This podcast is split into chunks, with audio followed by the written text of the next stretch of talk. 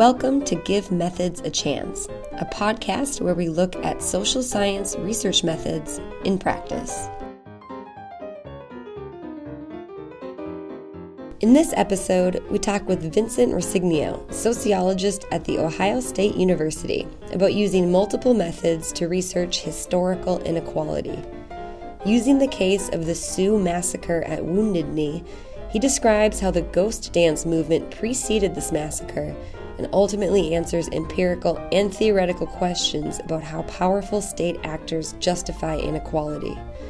Using archives, correspondence, and qualitative and quantitative analyses, Vinny and his research team found that officials of the Office of Indian Affairs and federal politicians amplified ethnocentric and threat frames, using the Sioux ghost dance as central to this argument. Force against the Sioux was consequently portrayed as justifiable, which increased the likelihood of this massacre. This unique project sheds light on the value in using multiple approaches to answer a sociological question.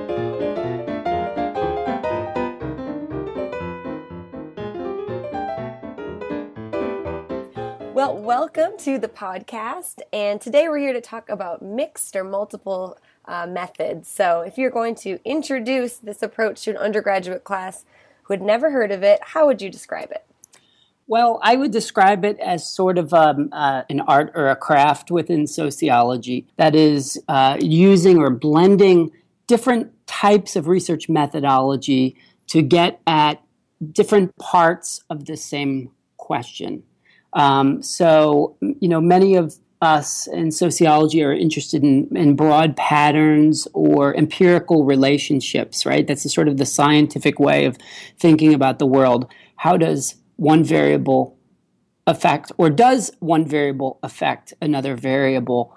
My sense is that quantitative uh, uh, methods, which are great and I love, are really effective at capturing the empirical relationship between an independent variable and a dependent variable. What they are probably less ideal uh, for is getting at why or how that relationship exists. What is going on there that causes one variable to uh, affect another variable? And I think there um, we have really a treasure trove of more qualitative, historical, ethnographic, archival uh, methods that can kind of fill in that black box that can explain why there is a relationship between X and Y, not just if there is a relationship. So I guess it, all in all, I, I generally tend to describe uh, a multi-method approach to sociology as as a sort of a, a creative endeavor, mixing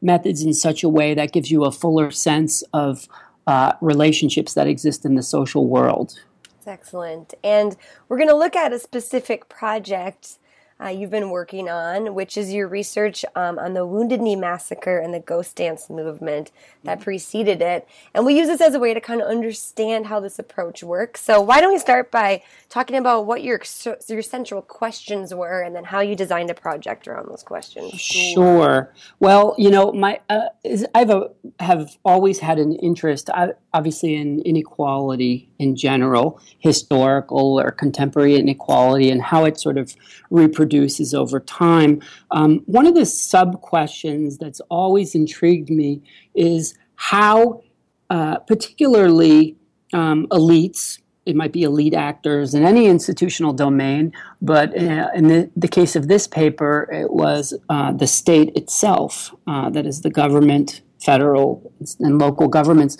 How do they justify or legitimate uh, the sort of doing of inequality, or even at the most extreme, the doing of violence toward toward uh, a, a, population, even if it's their own population. Um, uh, the Wounded Knee massacre uh, was an intriguing question, in part because sociologists, for some reason, have never really dealt with it effectively, um, but also because it's just a, a um, tremendously important moment in American history and Native American history. Um, so uh, I thought, hey, why not? Why not me? Why not me? Let me take a shot. But I should say that these questions that that we deal with in this particular paper are broader than than just the particular case we're looking at. Again, it's about how uh, elites or powerful actors within a society uh, could sort of justify the doing of inequality, with violence being the m- most extreme uh, sort of version. And I mean, we can think about this question as being relevant across all historical time. You know, how did how did the pharaohs justify doing violence? How do kings justify doing violence? How do democratic governments justify doing violence or inequality relative to their own populations? And so the, the question is very broad. Um, although this specific article um, takes uh, the ghost dance and the Wounded Knee Massacre of the Sioux in 1890 as their case in point this was the question I went in with. And relative to, you know, I had the question. The question came first, and the, the theoretical foundation was there. I sort of was speculating on uh, what might be going on.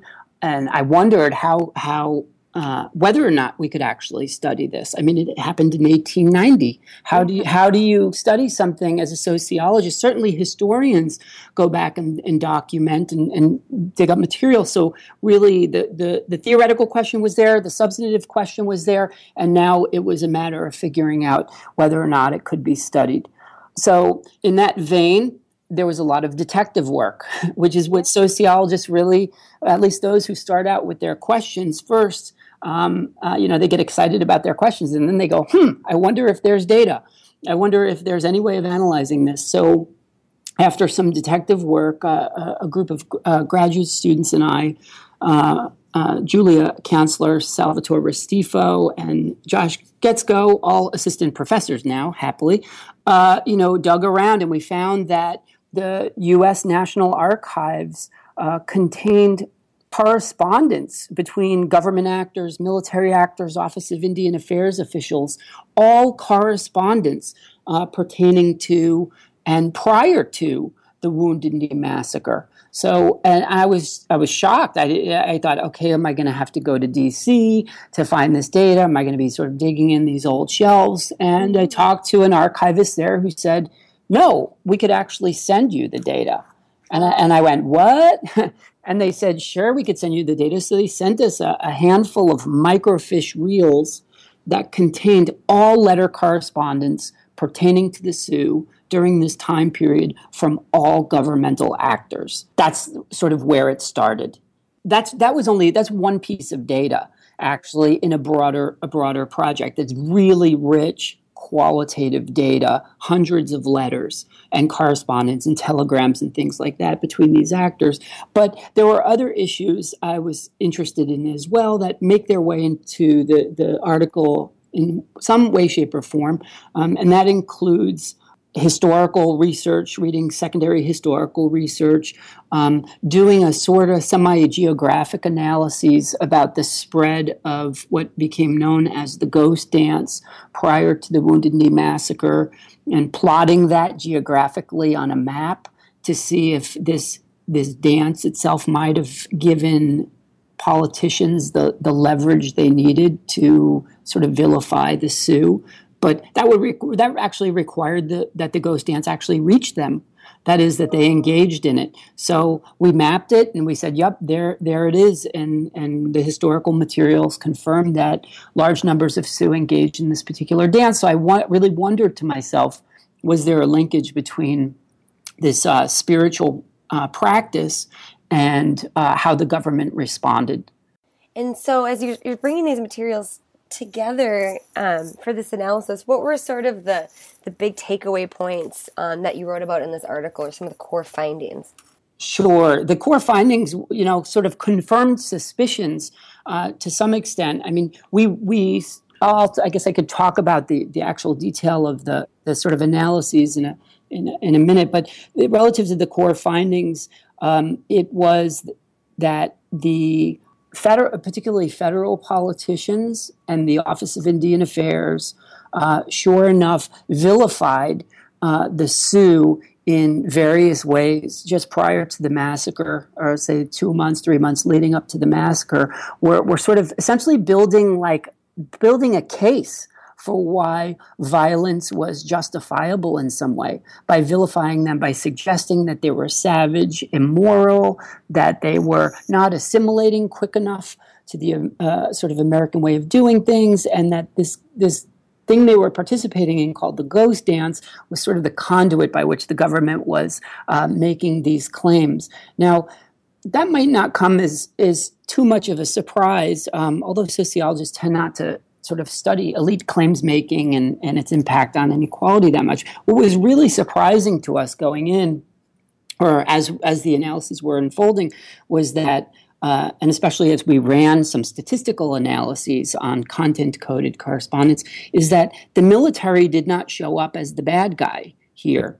And that's a little sort of interesting because the sort of American narrative of the West is that you know it was battles between you know the Indians and the cowboys, or between the cavalry and and, uh, and Native American tribes, and so that's what the regression analysis suggested was that it was the federal politicians and office and Indian affairs officials. But it, the regression itself, the quantitative analyses left this question why were the military different? What was going on? They weren't vilifying uh, the Sioux according to these documents.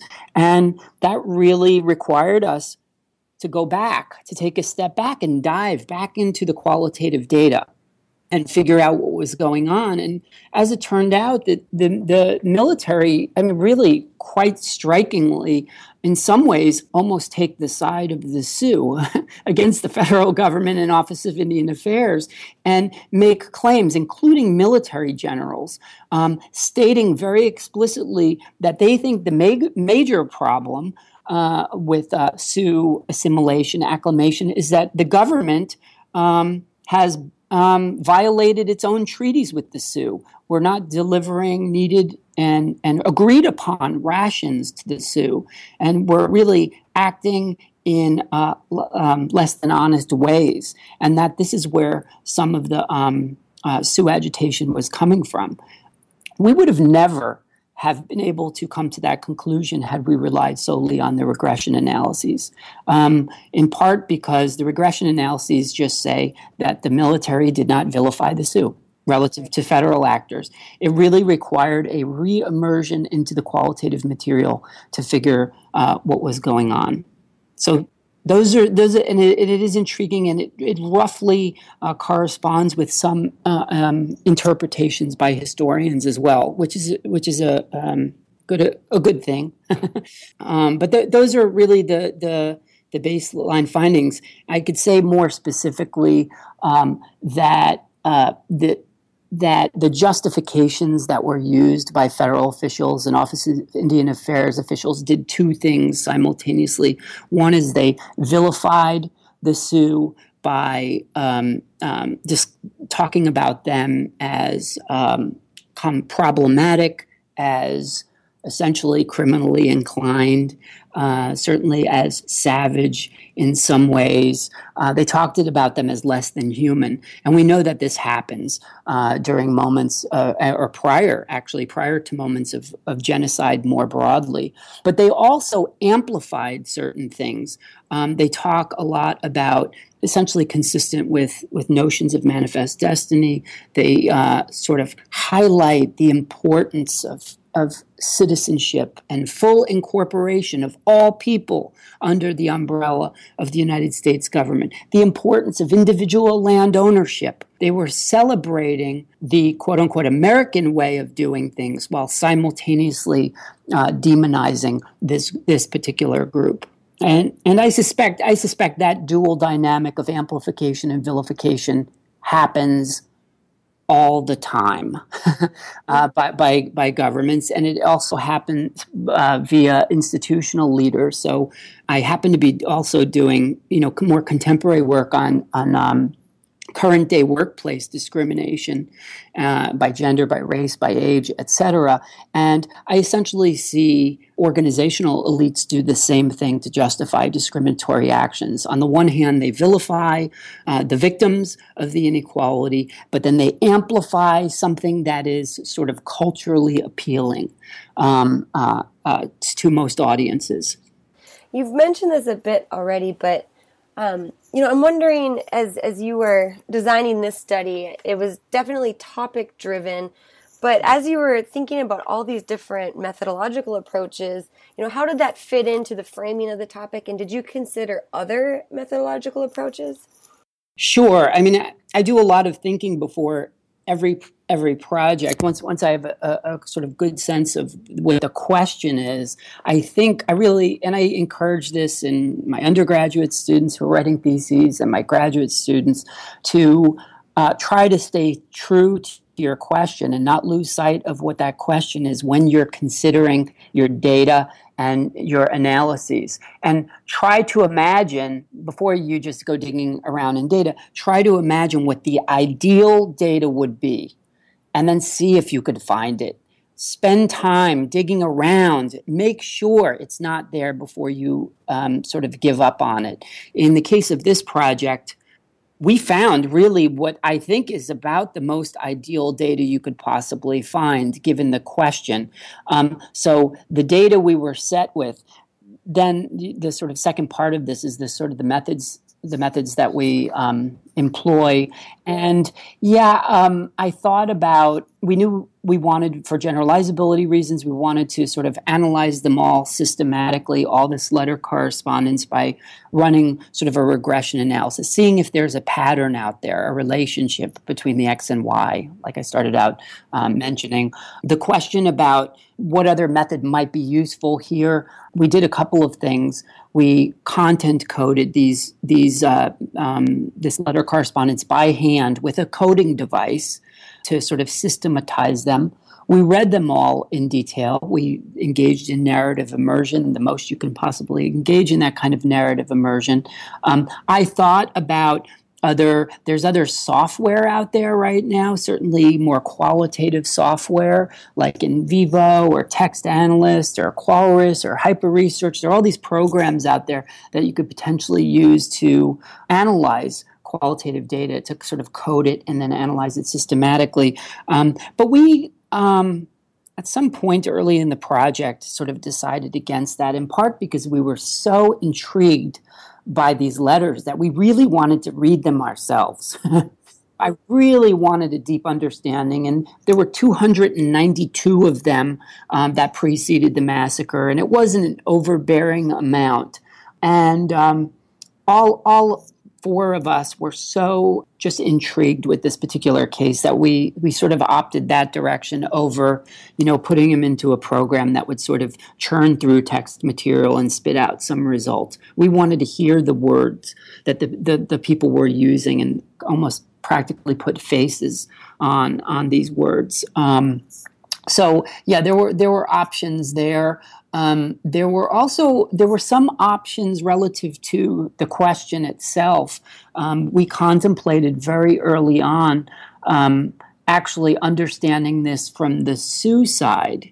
Um, and whether or not there was data or narrative oral history data from the Sioux uh, in terms of uh, their take on uh, what happened specifically. But uh, we we pulled back from that for several reasons. One one of which is it really it got away from our core question, which is how do powerful actors justify the doing of inequality? That's not to say that um, how inequality is experienced from the Sioux side in this case is not a totally valid uh, sort of research question, but um, we honed in on our question and we used that specific question to really constrain ourselves in terms of the type of data we looked at and even the time period that we we um, took into account. Some of the archival data that we had at our disposal and interview data happened after the massacre, and we decided to circumvent that and say let's save that for another day for the question of how do elites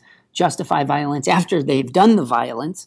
It's, it's, a different question. And there are also certain potential biases that would emerge in that data, retrospective biases. Asking people who engaged in violence, why did you engage in violence last year, um, uh, poses certain analytic challenges. Let's talk a little bit about your theoretical framing too. How does that, how do you incorporate your theoretical stance or kind of you know, choose what sort of theoretical literature you're going to draw upon as you're designing a project with so many interesting components? That's a really good question. um, I don't know if I can quite answer it. I mean, really, there's there's you know, as you're working your way through theoretical literatures, I think there are certain literatures that probably resonate a little bit more with uh, your your your take on how the world works. Um, and uh, in the case of this this particular paper, I knew I had to draw from from um, political sociology on the uh, which grapples with the role of the state uh, in particular. But since I was also I'm also interested in sort of elite framing and culture more broadly, I knew there was another literature there th- that laid out some possibilities for how sort of uh, elite framing translates into inequality. And then there were very specific theoretical literatures on race, ethnicity, and colonization and genocide um, that were theor- that are theoretical, but that really in some ways, all the three literatures I've mentioned the political literature, the cultural literature, and then the more specific literature on um, genocide, colonization, race, ethnicity they really aligned with each other in, in, in, interesting ways. Although they don't tend to speak to one another, um, I saw them as, as sort of all relevant to this particular case.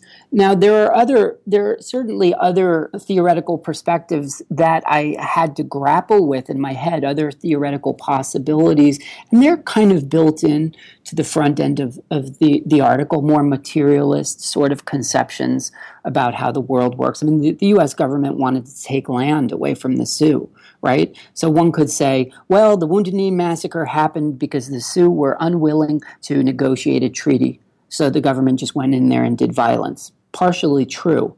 Um, and, and we own up to that in the, the front end of this.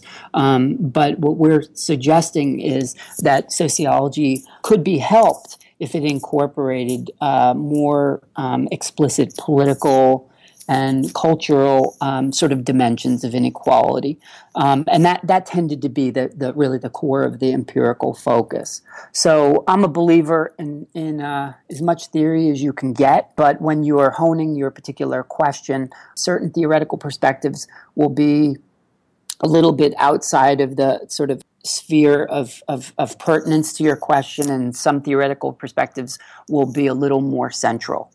Theories theories are tools by which to use the world. And when you when you're going into a project, you have to figure out which of these tools must I have and must I need to get the job done, and which are you know sort of somewhat tangential. And and you you you you know stuff your current tool bag with with with the, the most pressing. Yeah. Oh, I like that a lot. I think it's a great answer.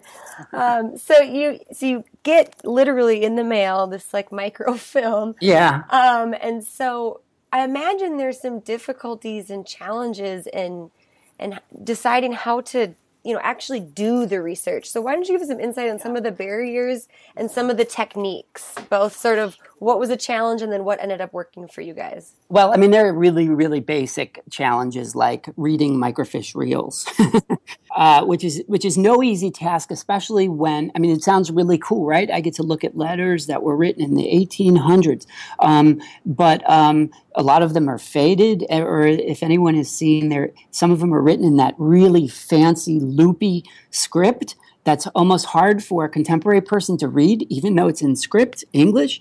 Um, so there, there's that, you know, and finding the machine at the library that can handle a microfiche reel and making a PDF copy that you can then refer to on your computer at some point.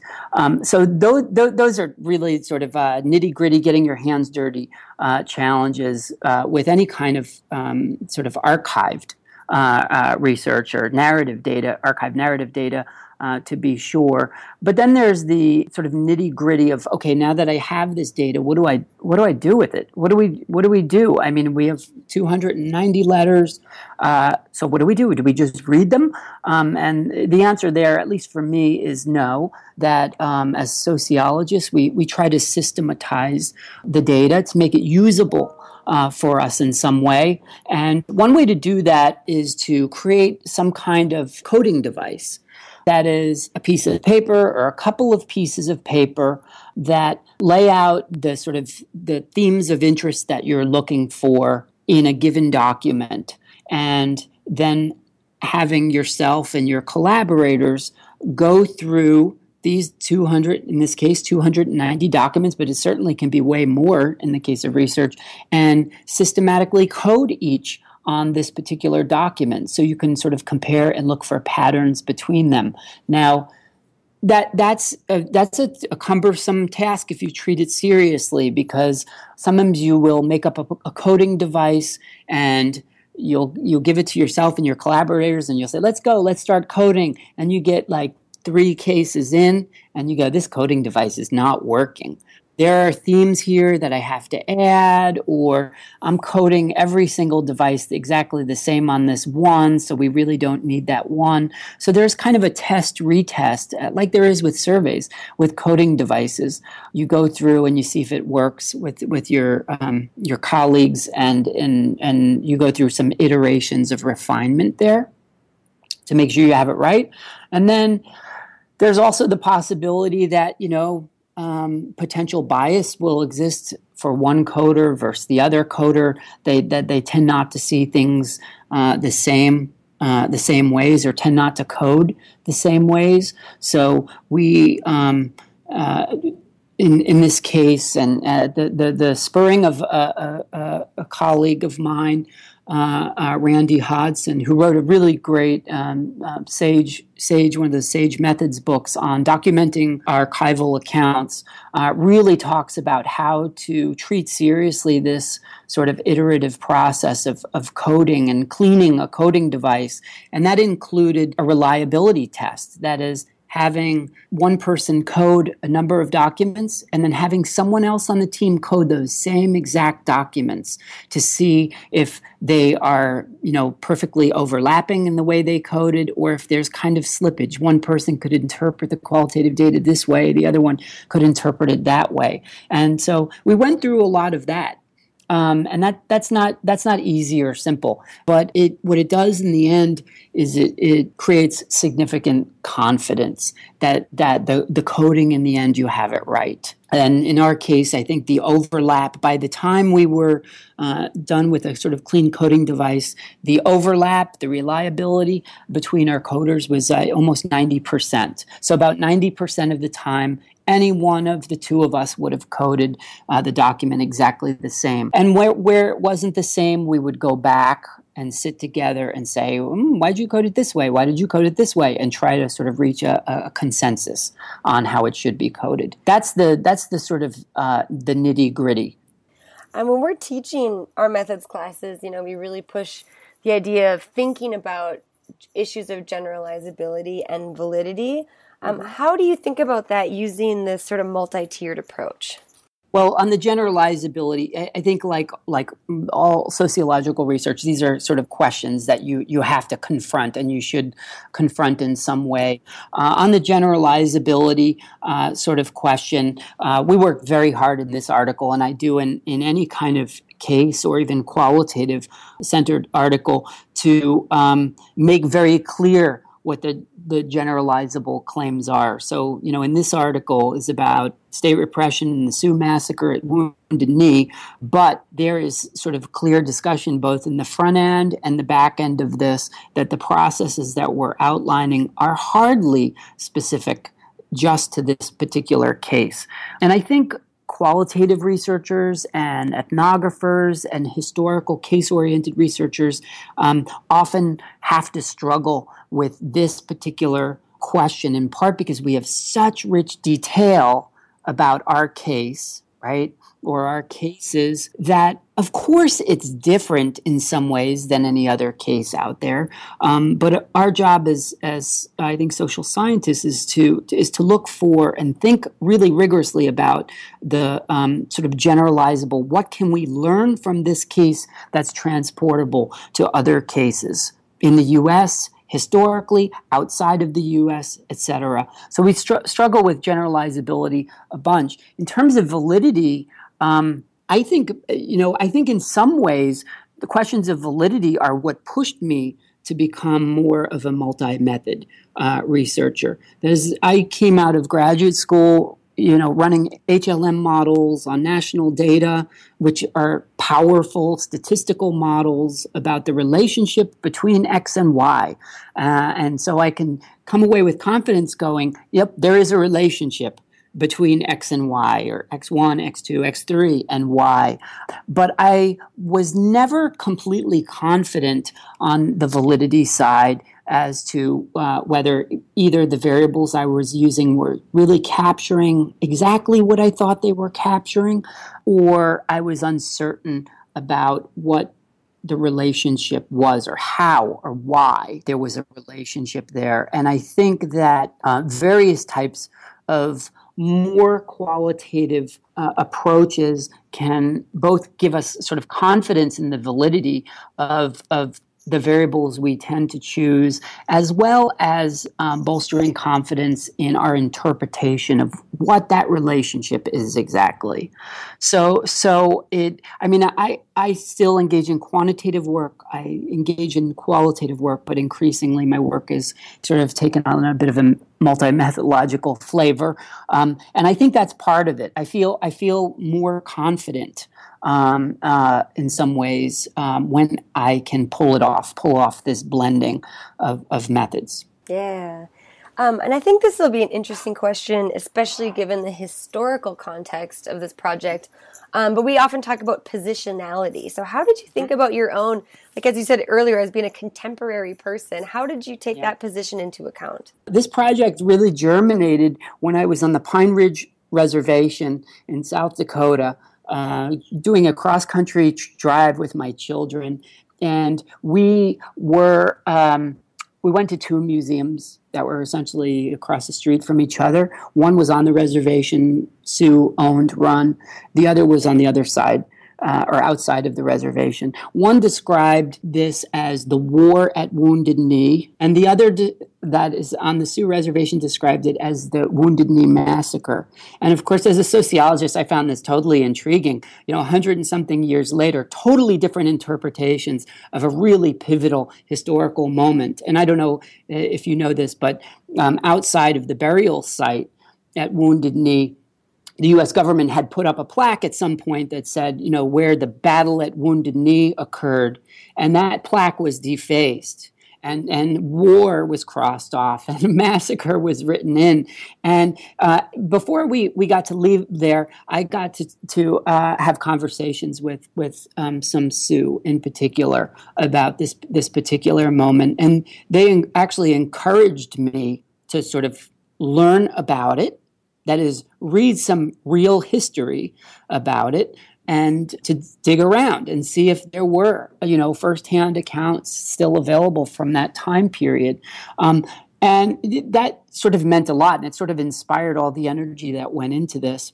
But it, I would say that sort of positionality wise, it it also at some I think I mentioned a little earlier. At some point, we considered um, doing this analysis, but from the Sioux side, from the victims, um, the victim side, and uh, I was a little bit. I I think we all were got were a little bit uncomfortable. In part because obviously the real victims, the the the, the most direct victims, were massacred.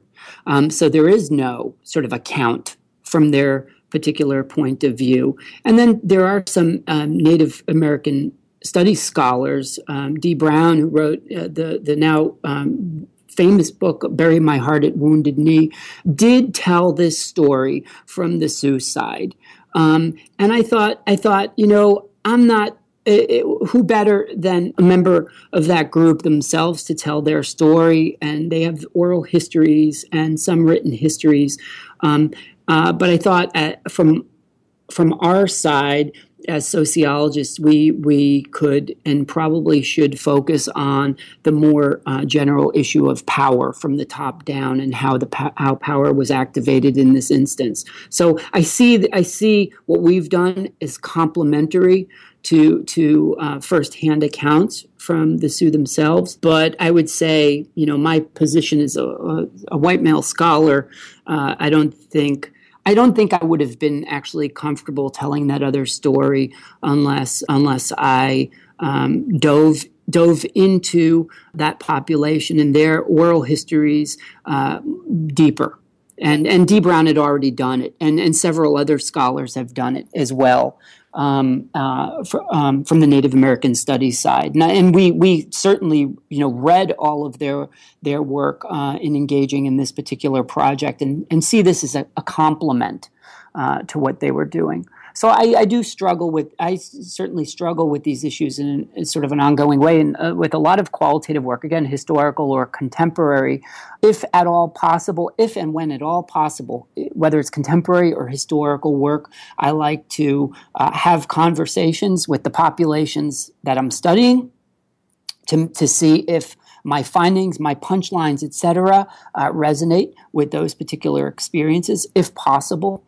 Um, uh, or I dive headlong into oral histories if they're no longer alive and read their, their oral histories very carefully to make sure that, you know, my advantage status as a sociologist who's standing a million miles away on the third floor of a building is, is not skewing, uh, you know, real events in the real world. And that's actually a very nice lead into my next question, which is what was your intended audience um, and, and how does that shape the process? That's uh, you know that's a great question. I like I always like to think uh, uh, first and foremost the intended audience. G- given that I'm publishing in a scholarly journal and a scholarly journal that's connected to sociology, is the academic audience. Uh, for first and foremost, although I like to uh, fancy myself as someone who could maybe sometimes write in a in a manner that uh, people not only well that people outside of sociology in academia could read and appreciate what we're doing. Um, so I would hope, in the case of this paper, for instance, that Native American studies scholars, political sociologists, historians would read it. And I work really hard, although this is obviously always a balancing act, trying to write in a way that the, the you know the average layperson can read it and appreciate at least some of it. You know, we we tend to be heavier in our jargon or a little more complex in our methodological discussions.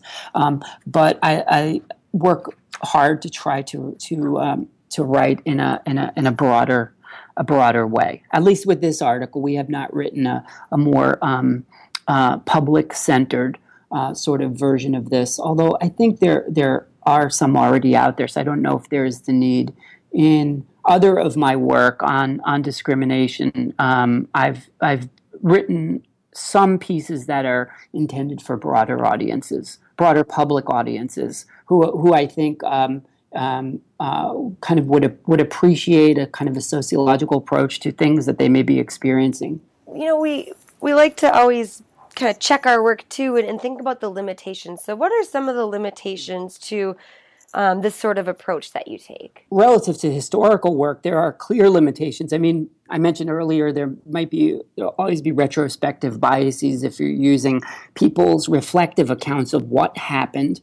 The the, the kind of bummer in it all in in historical research that stretches back is you you're you're you're sort of constrained to what survives data wise. Um, you can't go back and interview these people, although I would love to. Um, um, so that's that's a, a, real constraint. But you know, in really over the last decade, what has been amazing is the um, the archiving of oral histories that stretch back 200 years. Um, at the National Archives, at state archives, at at state li- um, state university archives, um, that give us um, certainly a leg up relative to social scientists of the past in terms of um, getting the closest we can get to to the actual actors that we're studying. Um, and and they even make it easier for you now. I mean, there's I talked about microfiche reels earlier. Well, I've been engaging in an even more historical project with one of my graduate students who's now um, um, has graduated, James Davis, we're looking at the um, the Trail of Tears, which happens uh, among northeastern tribes approximately 50 years before the Wounded Knee Massacre. And I went to the archives again. I said, What do you have? And they said, Oh, we can send you the, the documents. And I thought, Wow, this is amazing. We're talking about like 1830, 1840. And they sent the documents to me. But this, but this time, the documents were on. Um, a CD, and and they had all been scanned already. So so this is you know one of the the challenges um, certainly for historical research is sort of reaching back and having conversations with with generations of the past and trying to find out how you can best do that with um, multi method work more more generally. It's finding complementary um, sources of quantitative and qualitative data that really can help you, uh, as I mentioned at the beginning, help you blend insights on the same question. So if uh, if you were to have a you know a graduate student or a colleague approach you and say, "Hey, I've got this great idea for this multi-method study," um, what would what would be kind of your practical advice to them as they were getting started, or some of the kind of tricks of the trade? Uh, my practical advice is don't be practical be, be creative and think really big at first and really think about what would the ideal data be uh, for you to get at this question. And really before you do groundwork looking for the data write even if it helps to write down on a piece of paper what would the ideal type of data or types plural, of data be uh, before you um, um, sort of get at this. I'm, I'm a sort of a believer that there's a lot of data out there. You just have to find it. You might have to do the grunt work and the cleaning work uh, to do it. Um, I think it's just ne- important never to lose sight of the theoretical question, its underlying complexity especially uh, when you're compl- um, contemplating data and methods. And then be, what's the right word? Ru- ruthless, relentless be relentless in the pursuit of that data before you give up and you settle for easy prepackaged uh, data sets.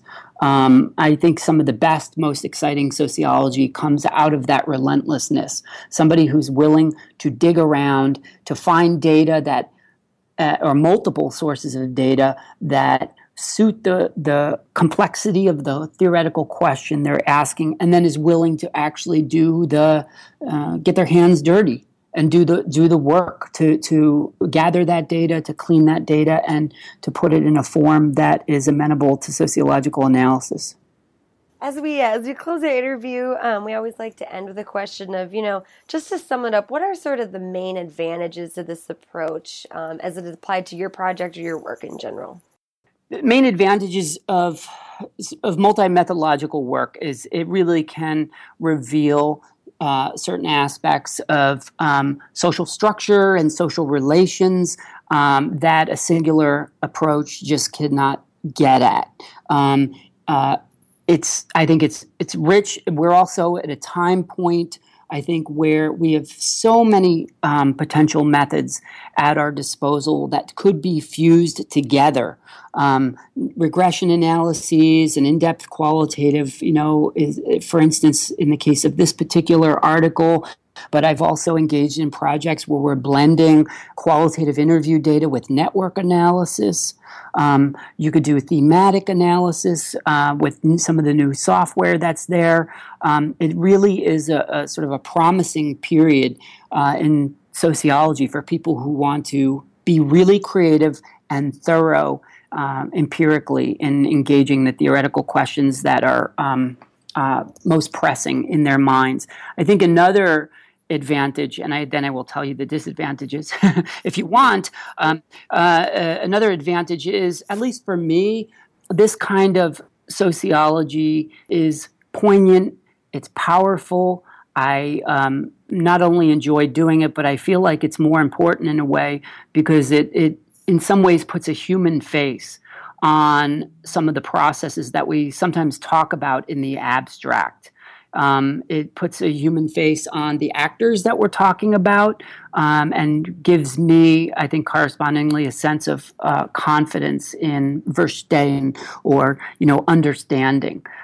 Now, you know, on the it's challenging though. It it takes time. It it requires confidence that you can find the types of data and integrate the types of methods you need. So it really does require uh, a kind of creative mind uh, with some um, with some energy behind it to sort of to to um, you know be rigorous and relentless. Um, this is a little challenging. Um, I think for, for good reasons for especially graduate students or assistant professors because um, you know there are pressures to publish out there and you can't spend forever on one project. Um, but I would for sure encourage uh, people, particularly you know the undergrad to grad ranks, to maintain a sort of commitment to creative r- sort of rigorous thinking in uh, constructing uh, their projects. I think it's worth it, and sociology needs much more of it. Excellent. Well, thank you so much. I really, really appreciate you joining us on the podcast and, and sharing your perspectives and experiences with us. You're welcome. This was fun.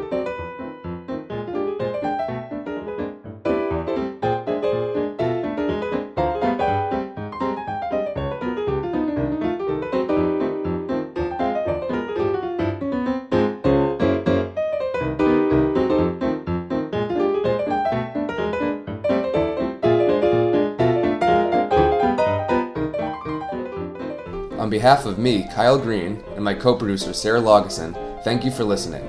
And remember, please give methods a chance.